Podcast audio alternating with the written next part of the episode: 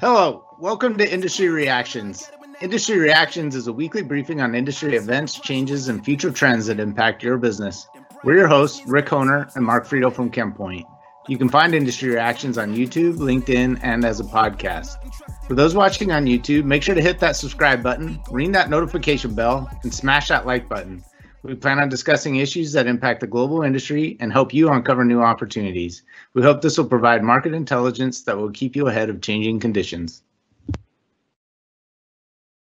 And for the fourth or fifth week in a row, the top story is in regards to the Gulf Coast petrochemical situation.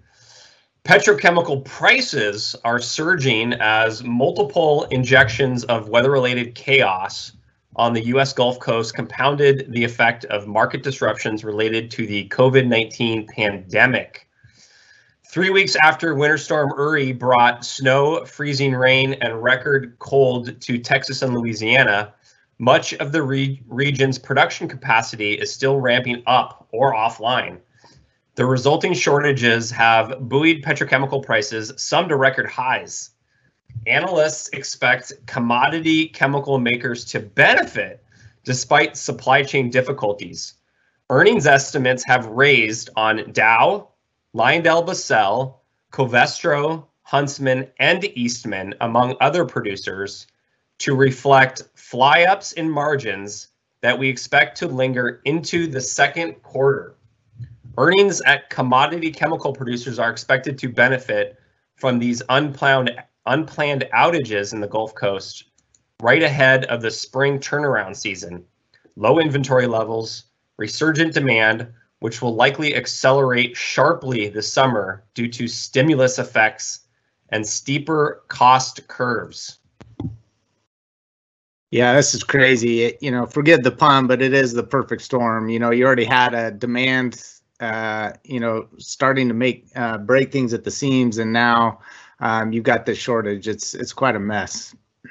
It'd be interesting to see the the earnings of these companies. Um, people do think that this is a good thing for some of these companies, but with the amount of disruptions that we've seen, it's it's hard to believe that this is really going to be a benefit to some of these companies.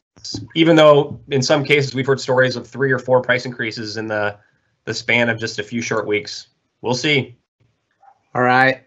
Um, so the global logistics crisis is expected to last at least until the third quarter of 2021 and is making availability of product more important than price. Global chemical supply chains are under intense pressure thanks to the U.S. Gulf polar storm, which knocked out a significant portion of the production capacity there. And ongoing problems with shortages of shipping containers, plus road transport delays, the supply crunch has led to record breaking prices and panic buying by some consumer industries, which are desperate to maintain security of supply. Apart from the U.S. storm damage, planned and unplanned outages elsewhere are adding to the problems. The perfect storm once again. Well, I guess in some slightly positive news, um, some capacity is starting to open back up again, and North American Chemical Rail continues to post continues post freeze ramp up. During the week ending March 6th, uh, chemical rail car traffic was down 9.6% year over year, but up almost 4% from the previous week. The figures reflect continued recovery from the sharp declines recorded during the week um, ending February 20th when winter weather brought chemical production nearly to a standstill.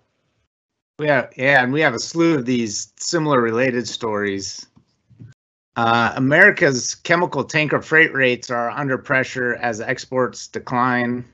Chemical tanker shipping freight rates from the Americas region could see some added pressure as material availability for exports decreased following the severe winter storm. As we said before, chemical plants across the board are in varying stage of restarts, and many plants in the region remain offline with several products on force majeure this gap this has left a gap in material leaving the U.S., which is not very typical. Yeah, for sure, and we're seeing uh, tightness on material coming in. So who knows how this will play out? well, as you can imagine, um, this is leading to higher pricing and really inflation from a consumer perspective. consumers could expect to see prices on goods from mattresses to storage containers increase as finance chiefs try to offset higher costs for raw materials. Companies across a range of industries are grappling with higher prices for commodities such as lumber and steel, which are rising in response to greater demand from consumers who are spending more money for appliances, cars, or to remodel their homes. Freight and shipping costs have also increased due to surging online orders and shortages in shipping containers.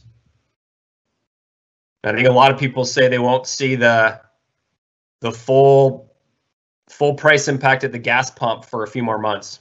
Yeah, it could still take a while to hit, but you can you can see prices going up everywhere. Uh, you walk into Home Depot, you can see it. All right, so into new product introductions and company announcements. So Solvay, who was who we talked about, I think last week, uh, is in the news again. They built a new uh, electronic grade production facility for high purity hydrogen peroxide at its Bernburg site in Germany. Developments in society and technology in recent years have reinforced our belief that demand for our product can only grow, reports Mike Diedrich. Uh, that's the business manager of EMEA.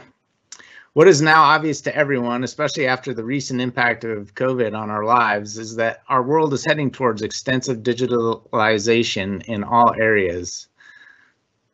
That's homeschooling, home office, Internet of Things, 5G, cloud computing, smart home, Industry 4.0, electromobility, etc.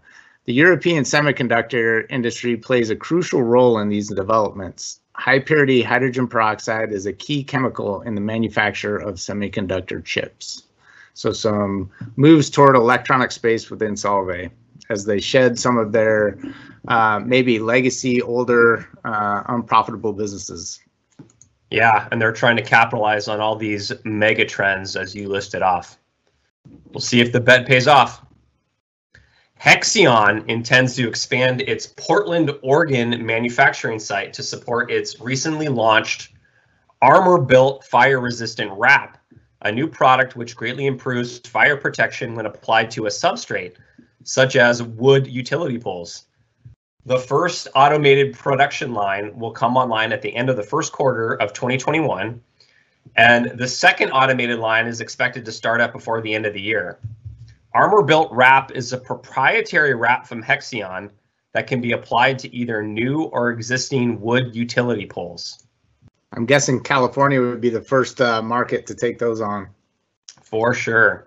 All right, now as we get into mergers and acquisitions news.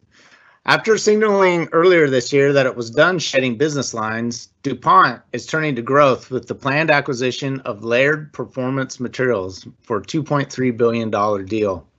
The deal is one of the of several recent investments by chemical makers seeking to tap into the growth in electronics industry. Laird makes chemicals and materials that manage heat and provide electromagnetic shielding for electronic devices. It employs 4,300 people at 11 sites around the world and reported 2020 sales of $465 million.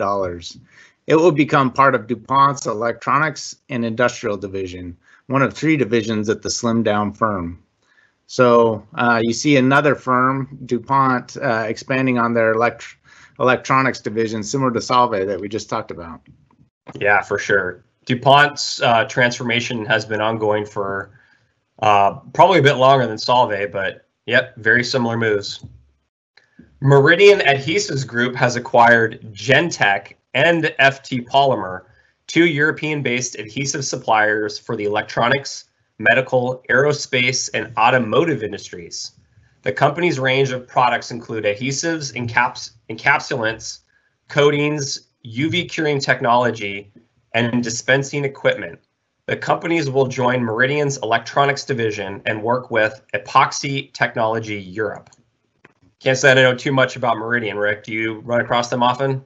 No, I haven't. Uh, I haven't worked with them or, and don't come across them very much.